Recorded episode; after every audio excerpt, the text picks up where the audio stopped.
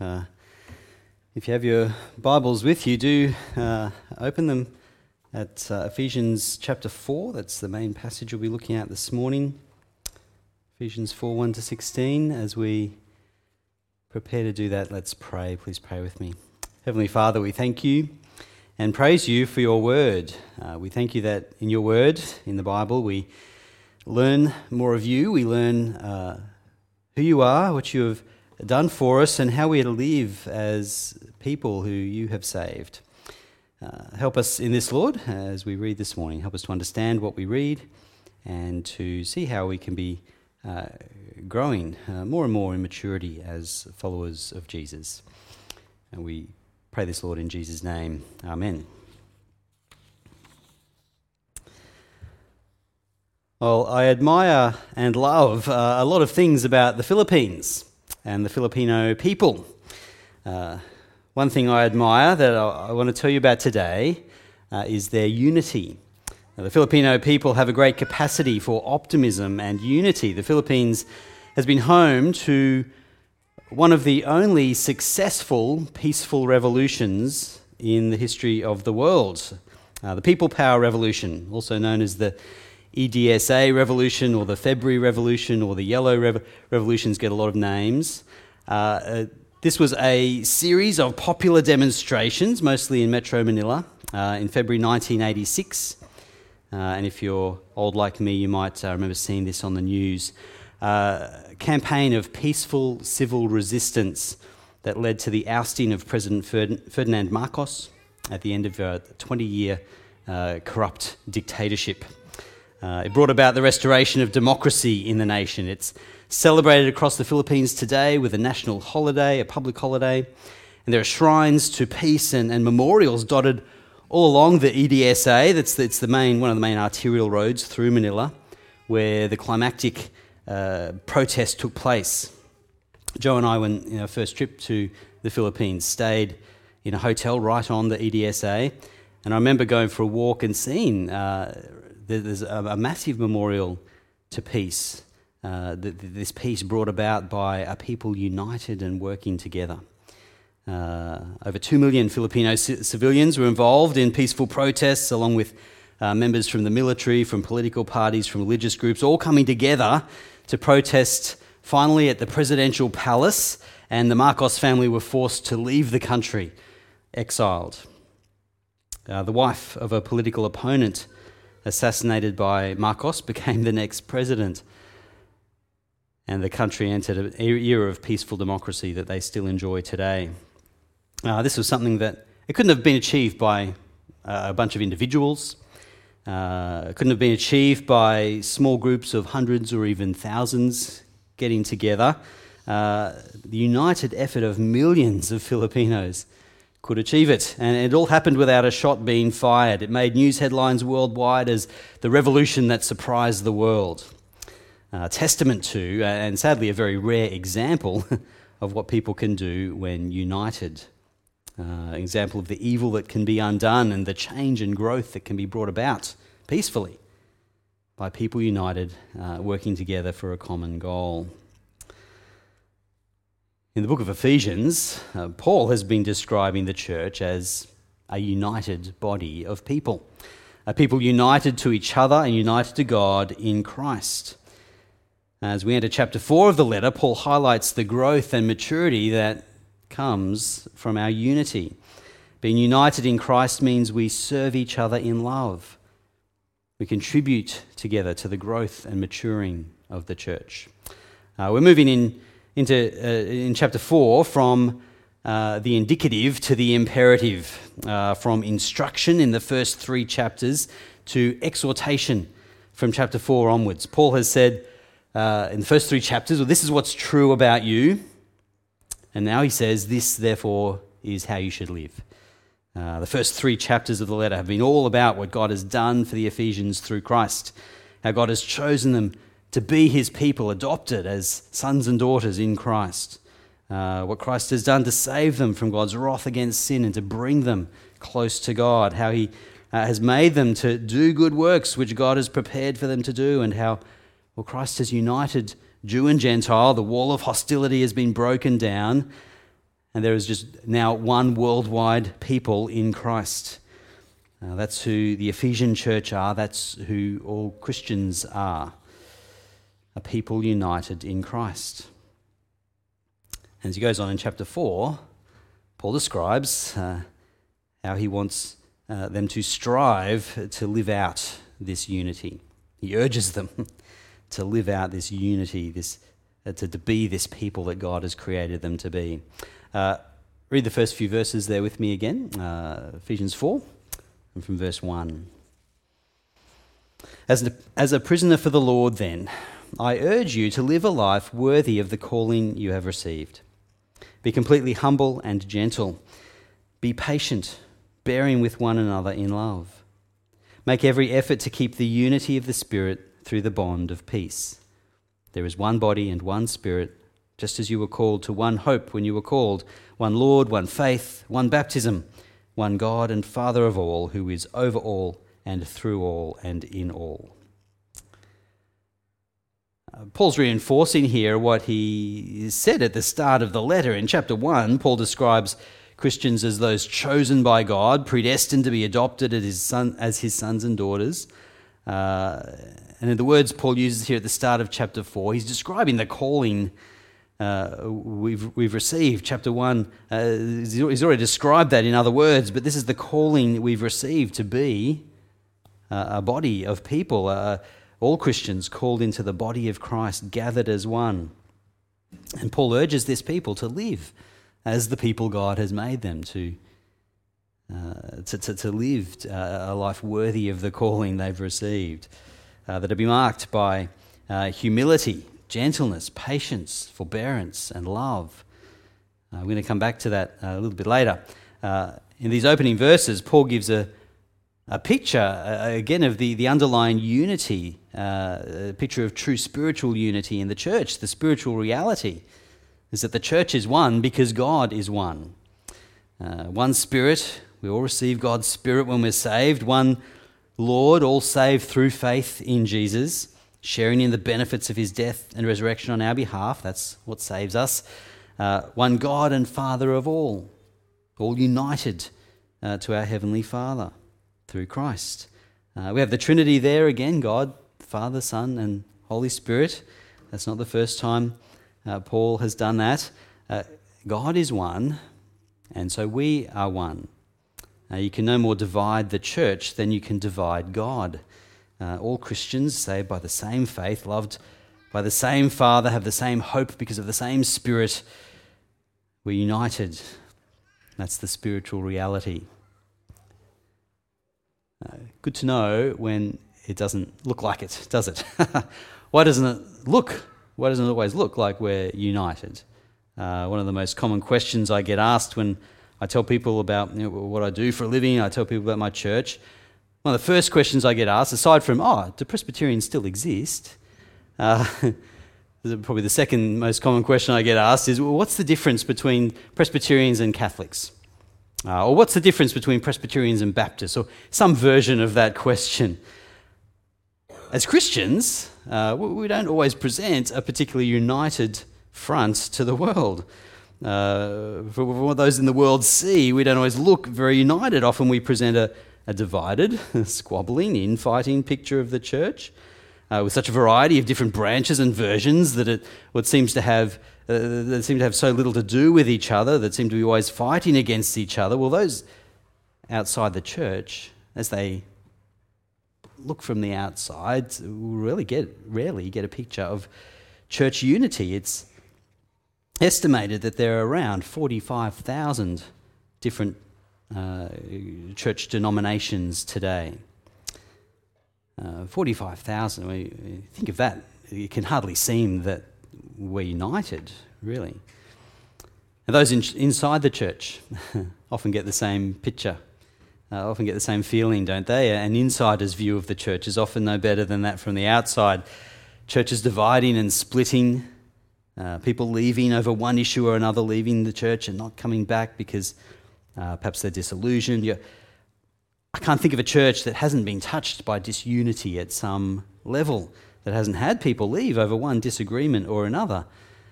Uh, we simply just don't always look, don't always feel, don't always act like a united people. And yet, here Paul says, You are united, you are one.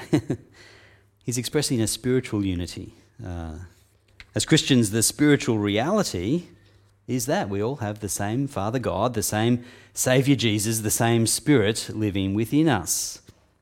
You can't be a Christian without that. It's a, it's a reality beyond what we might see when we look at the earthly church. Uh, a reality for all who truly trust and follow Jesus. A, a reality that is true right now in heaven and will exist fully and finally in its perfect form when Jesus returns. We are united. But because we live in a world steeped in sin, that unity uh, isn't always obvious. Uh, it's often called the distinction between the visible and the invisible church. Uh, the invisible church are all Christians everywhere who follow Jesus as Lord.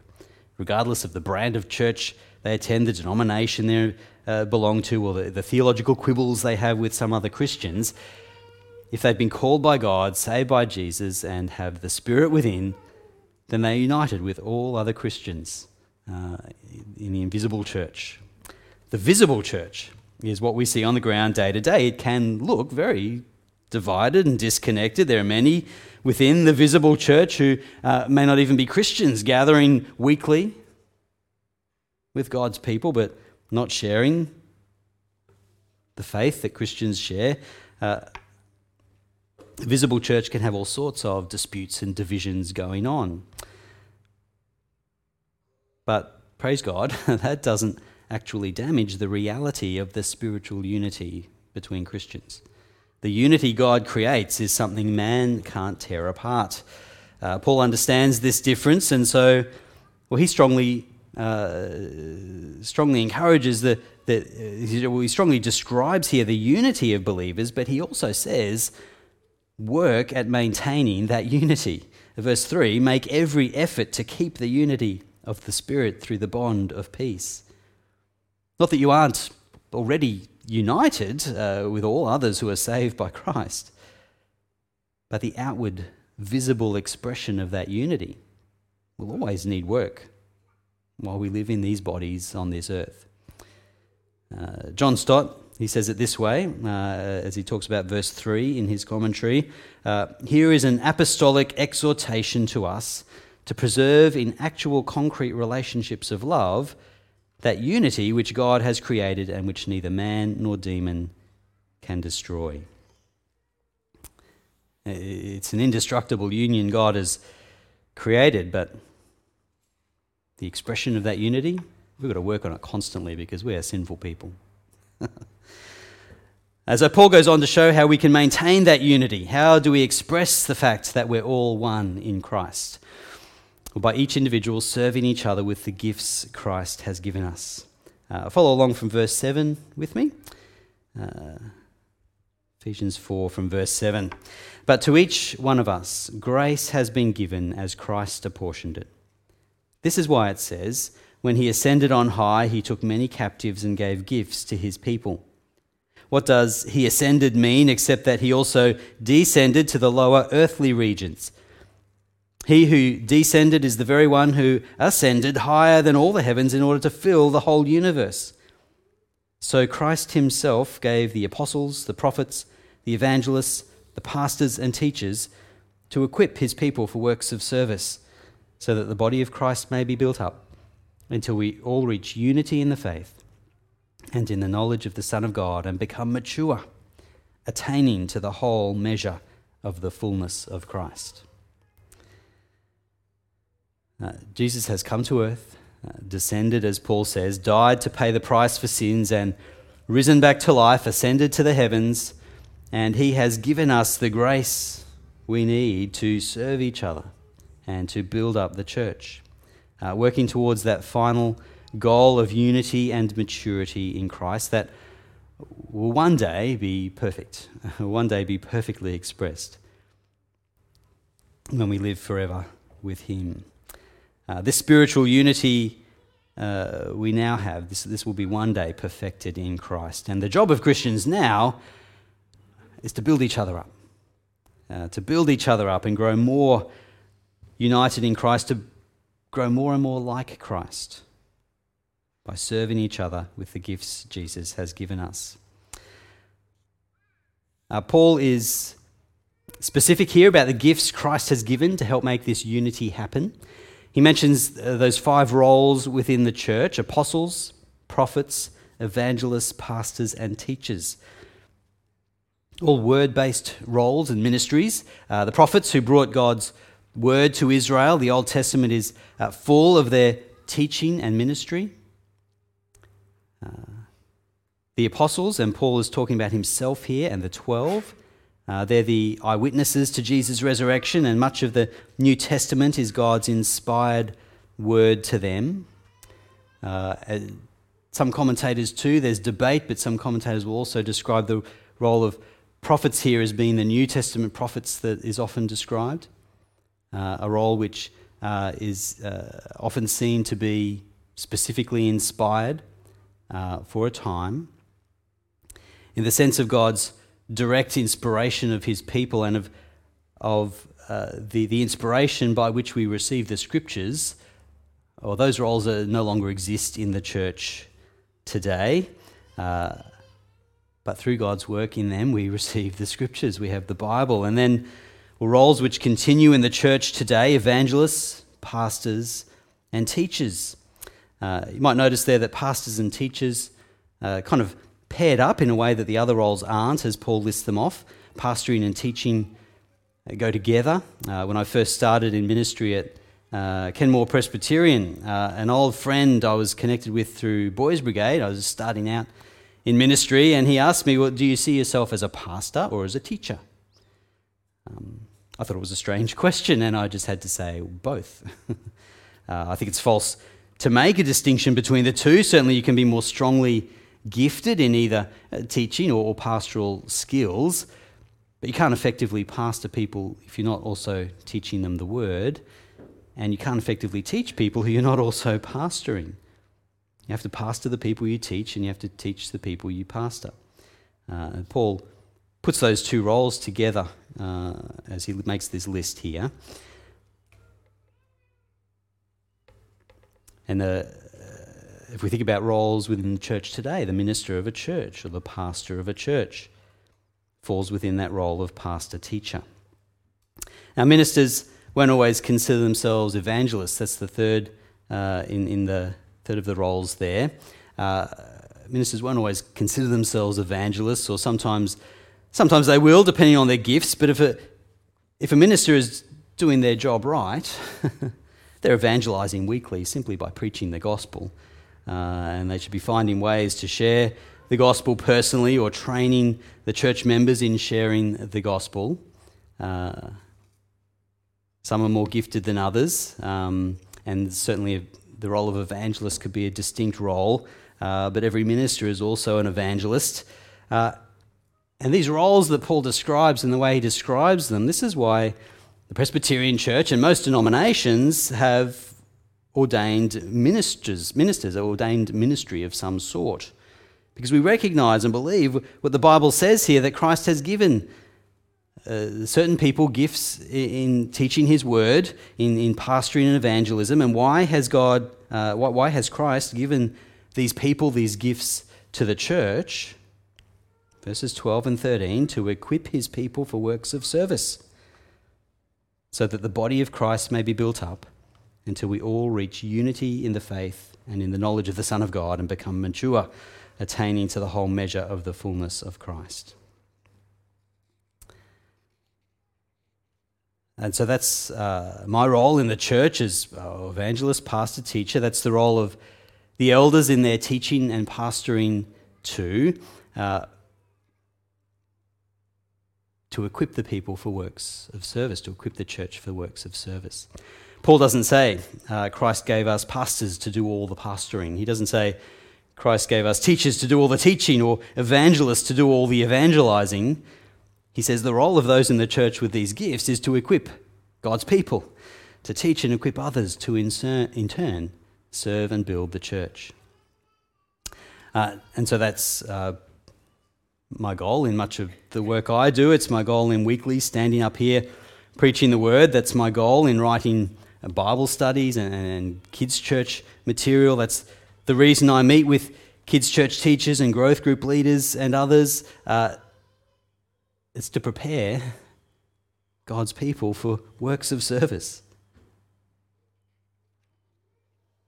So that the body of Christ may be built up, and so that we, we may all reach uh, unity in the faith, become mature. As uh, Paul says there, attaining to the whole measure of the fullness of Christ. Of course, what that means is that, well, we all work to build the church. We all have a role to play as, as we build the church. It means that well, the minister doesn't do all the work, the elders don't do all the work. We all work together in building up the body of Christ here in Bald Hills. Uh, that's why we ran uh, the church camp at home the way we did. If you noticed last Saturday, sitting down uh, Saturday morning to discuss the health of our church uh, together, uh, sharing ideas, giving feedback, uh, thinking about ways that not just what the minister can do or what the elders can do, but what we can all do to bring about maturity and growth uh, in our church. Because if we're going to grow, we'll grow together, uh, each person playing their part. I perform my role, and each of you perform your roles according to the grace God has given, being equipped in various ways to serve each other. Paul doesn't give a list of spiritual gifts in this passage. Uh, instead, he's teaching uh, more uh, a broader principle when it comes to serving in the church. He's talking about each person learning from the word and growing in their desire and ability to serve each other. Uh, just as they've been served, just as we have been served by Jesus, by his sacrificial death for us. Uh, Paul's talking about doing this, each person in order that we may see others grow and see the whole church grow and mature uh, as, as, we grow as followers of Jesus. Uh, there's no quibbling uh, here in this passage about exactly what the various roles are or how much each person ought to do. We, we just serve each other in love. We use our gifts and abilities and we help out where we see a need. Uh, I could make a great long list of areas uh, we can serve in different ways, and I will. Uh, teaching the kids in kids' church, for example, uh, or leading a growth group. Uh, we have wonderful people who do those uh, jobs to serve, and we love uh, to train, keep training more. helping out at creche, or, or, going to a craft group, going on the morning tea roster, or running the sound desk um, singing, playing in church, reading the Bible, leading a prayer in church, doing one to one Bible reading with another member, uh, helping with our ministry to seniors, perhaps serving as an elder on, on committee of management, serving uh, financially, giving, giving generously, giving, giving extra when you're able to support some special project, perhaps going on the mission action team or uh, helping run breakfast club at, at the school. Making a new person feel welcome or inviting them over for a meal, visiting someone who's sick, praying for them, doing a course in evangelism and sharing your faith more boldly, uh, being a regular member of your growth group and helping everyone in that group to learn from the word as you discuss it together. There's a stack of ideas, uh, and I'm sure you could think of more. The point being, uh, and particularly as Paul writes in Ephesians 4 here, there's no limit to the ways that we can serve each other. There's no specific requirements. He simply says, serve each other in love. We're all to have a part to play, however seemingly big or small. Sometimes our part is to be served. You may feel like you're more of a burden than a help sometimes in church. But that means that someone else has a chance to love and serve you. Paul's use of the body metaphor, uh, again in this passage, is helpful. A church is a body. Just like every human body works and grows well when every part is playing its part, uh, and, and, no part is trying to do something it's not designed for. No part is giving up because it can't do the thing that that other part does. And yet, when there's a problem in the body, well, other parts of the body gather around to help fix it. Everyone has a role to play and a way to serve, and in the church, well, no one person can do everything. No one person ought to do everything, but we each play our part. Uh, I've mentioned this before, and you know, there, there are things that I don't do in serving in church. I, I don't sing, for example. I don't lead in singing. Uh, if I led us in singing, it wouldn't build up the church, it would clear the building. uh, I may not be that bad, but that's not my gift. Uh, that's not what I'm good at, and so I don't put a microphone to my mouth and, and lead the singing. Uh, but I know from those who do put microphones to their mouths and lead in the singing that they are so encouraged and love it when everyone else is serving by not singing to a microphone, but standing in your place where you are and singing. so I don't have a great voice, but I, I stand there and I sing loud and I uh, sing praise to God. and when we all do that together, that's an encouragement uh, to the church. That's an encouragement to those serving in leading the singing as, as well as to everyone else around you.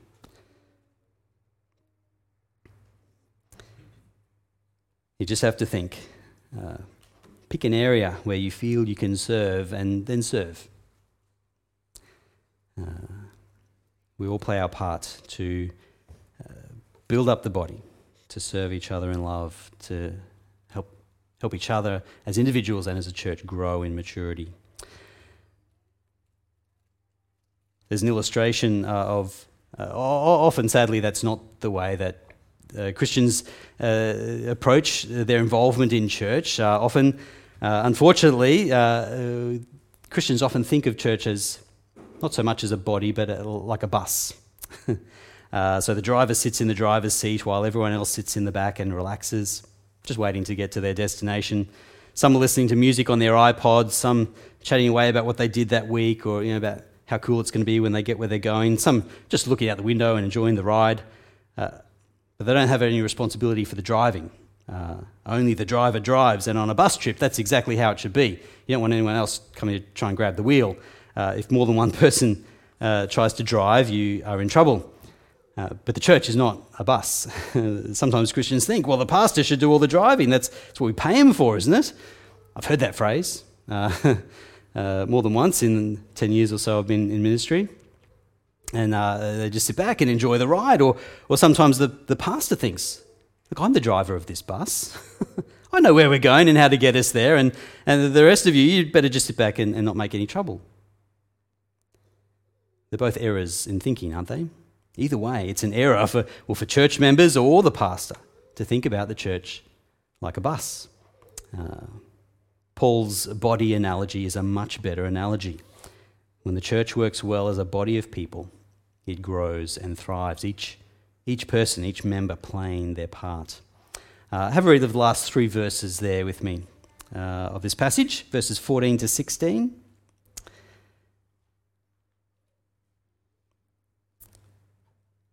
Uh, chapter 4, verses 14 to 16. Then we will no longer be infants tossed back and forth by the waves and blown here and there by every wind of cunning and by the cunning and craftiness of people in their deceitful scheming. Instead, speaking the truth in love, we will grow to become in every respect the mature body of Him who is the head, that is, Christ. From Him, the whole body joined and held together by every supporting ligament, grows and builds itself up in love as each part does its work. You see the way the body illustration there is the opposite of the bus illustration. You go from one person doing all the work to every single part serving to keep the whole thing humming along. Christ is the head, uh, just as the human head directs everything else in the body, and the body can't live without its head. I know that because I used to be a nurse. Uh, so the church can't live without Christ. Jesus ought to control and direct everything we do. He's our, he's our goal. We grow up into Him. He's our life source. He's the reason we are united, the reason we are part of His body. And the body, the church, grows by His power as each part, big or small, uh, plays its part. That's the metaphor Paul draws in 1 Corinthians chapter 12, the passage Robert read for us uh, earlier. Because the body is a unity, then each part relies on each other part. And the growth and vitality of the body depends on each part serving the whole. When it doesn't work that way, a physical body will suffer, and so will the church body. Uh, 1 Corinthians 12, verse 26. If one part suffers, every part suffers with it. If one part is honoured, every part rejoices with it. Our unity, our growth uh, is damaged unless each person uh, serves and plays their part. If one part's missing or inactive, the whole part, the, the whole suffers. And the sad thing is that that can be happening without us even realizing it. We might not even realize that we're suffering in our pride. We might think, well, things are humming along perfectly, but if even just a, a, a one or two people are not serving and growing and maturing, then we're not completely united. We're not moving as smoothly as we might think towards our goal. Something's missing. The, the body is less than whole in that case. And so, so let's work to express our unity in Christ as we serve each other and build up the church. Uh, whatever part, big or small, find a way to serve. If, you, if you're not already, uh, find a way to, to serve. I, I know many of you are already. This is a church where many people use their gifts to build the body, and I'm extremely grateful for that uh, as a pastor, as a minister. Uh, let's keep doing that, and let's keep doing it more and more. Uh, I'm sure there are ways many of us uh, could serve where we're not currently serving. If and if you're not already serving in some way or not sure what you can do, well, just have a talk to me or to one of the elders about that. If you, if you see a need, bring it up and uh, think about whether you might fill it. Do what you're good at to encourage others and to help each other grow as followers of Jesus. And as we do, let's do it all in love. Uh, you may have noticed this whole section is bracketed by love. Uh, so, verse 2 Be completely humble and gentle, be patient, bearing with one another in love. Uh, and then verses 15 and 16 Instead, speaking the truth in love, we will grow to become, in every respect, the mature body of Him who is the head, that is Christ. From Him, the whole body, joined and held together by every supporting ligament, grows and builds itself up in love as each part does its work. We can't truly express the unity we have in Christ unless we serve each other in love. Uh, someone could do a great deal to serve the church. Someone could you know, be all over it, be, be on every, every roster or doing all kinds of work to serve, but if while they do it they're grumpy or overly critical or resentful or overworked, that actually damages the body. Uh, better for that person not to serve. Our motive to serve needs to be our love for each other. Uh, even when we have hard truths to speak, especially when we have hard truths to speak, we do it in love. And it's only when we love each other that well, we'll truly desire to serve. Uh, it's when we love others that we're humble and gentle with them. It's when we love others that we're patient and you know, bear with one another the niggling little issues that irritate us about each other, we deal with all that because we love each other. And when we truly act out of love, well, then we'll serve each other. We'll work together for the good of the whole uh, to build the church up. This is how we will live as a people united in Christ. This is uh, what it will look like as we live a life worthy of our calling. Uh, we have uh, better reason as well than anyone in the world, any group in the world. We have far better reason than anyone to live out our unity in this way. we have a firmer foundation than any, any other people for our unity.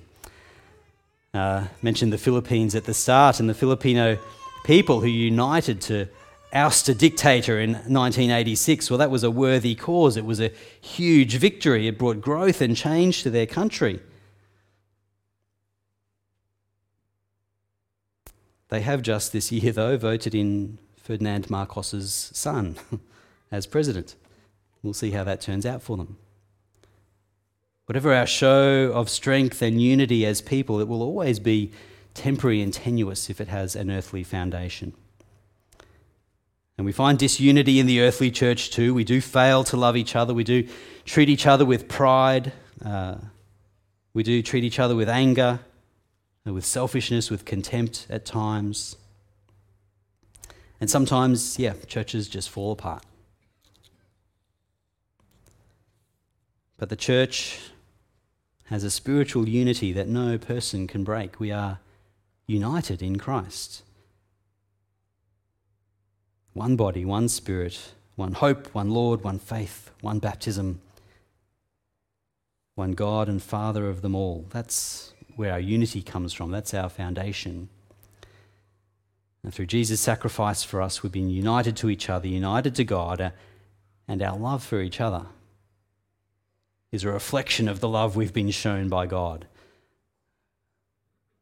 And so, serving each other in love is how we will grow in maturity as Christ's body. God's love is the principle that guides us as we serve each other. It's a principle that guides us as we seek to grow in maturity. It's the very thing which has united us in the first place. So let's pray and let's ask God for help as we express our unity in our loving service of each other. Let's pray. Please pray with me. Our Heavenly Father, we praise you because you are a loving and powerful God. We praise you and thank you for the unity that we have in Christ. We thank you for the work that you have done, the love that you have shown to unite us as your people and to unite us to yourself in Christ. Help us, we ask, to live in a way that demonstrates our unity. Help us to seek day by day to uh, live lives worthy of the calling we've received. Help us to live in a way that shows what you have done for us. Help us to serve each other out of love. Help us to uh, seek the growth and maturity of our church as we serve each other in love. And help us, Lord, to look forward to that time when our unity as your body will be perfectly, fully, and finally uh, expressed and fulfilled. Help us to look forward to that time when we live uh, forever with you as your perfectly restored people. And until that time, help us, Lord, to live uh, together in ways that do grow your body, that do increase our maturity as your people. And might your church grow and might you be glorified as we do this. We ask it, Lord, in Jesus' name. Amen.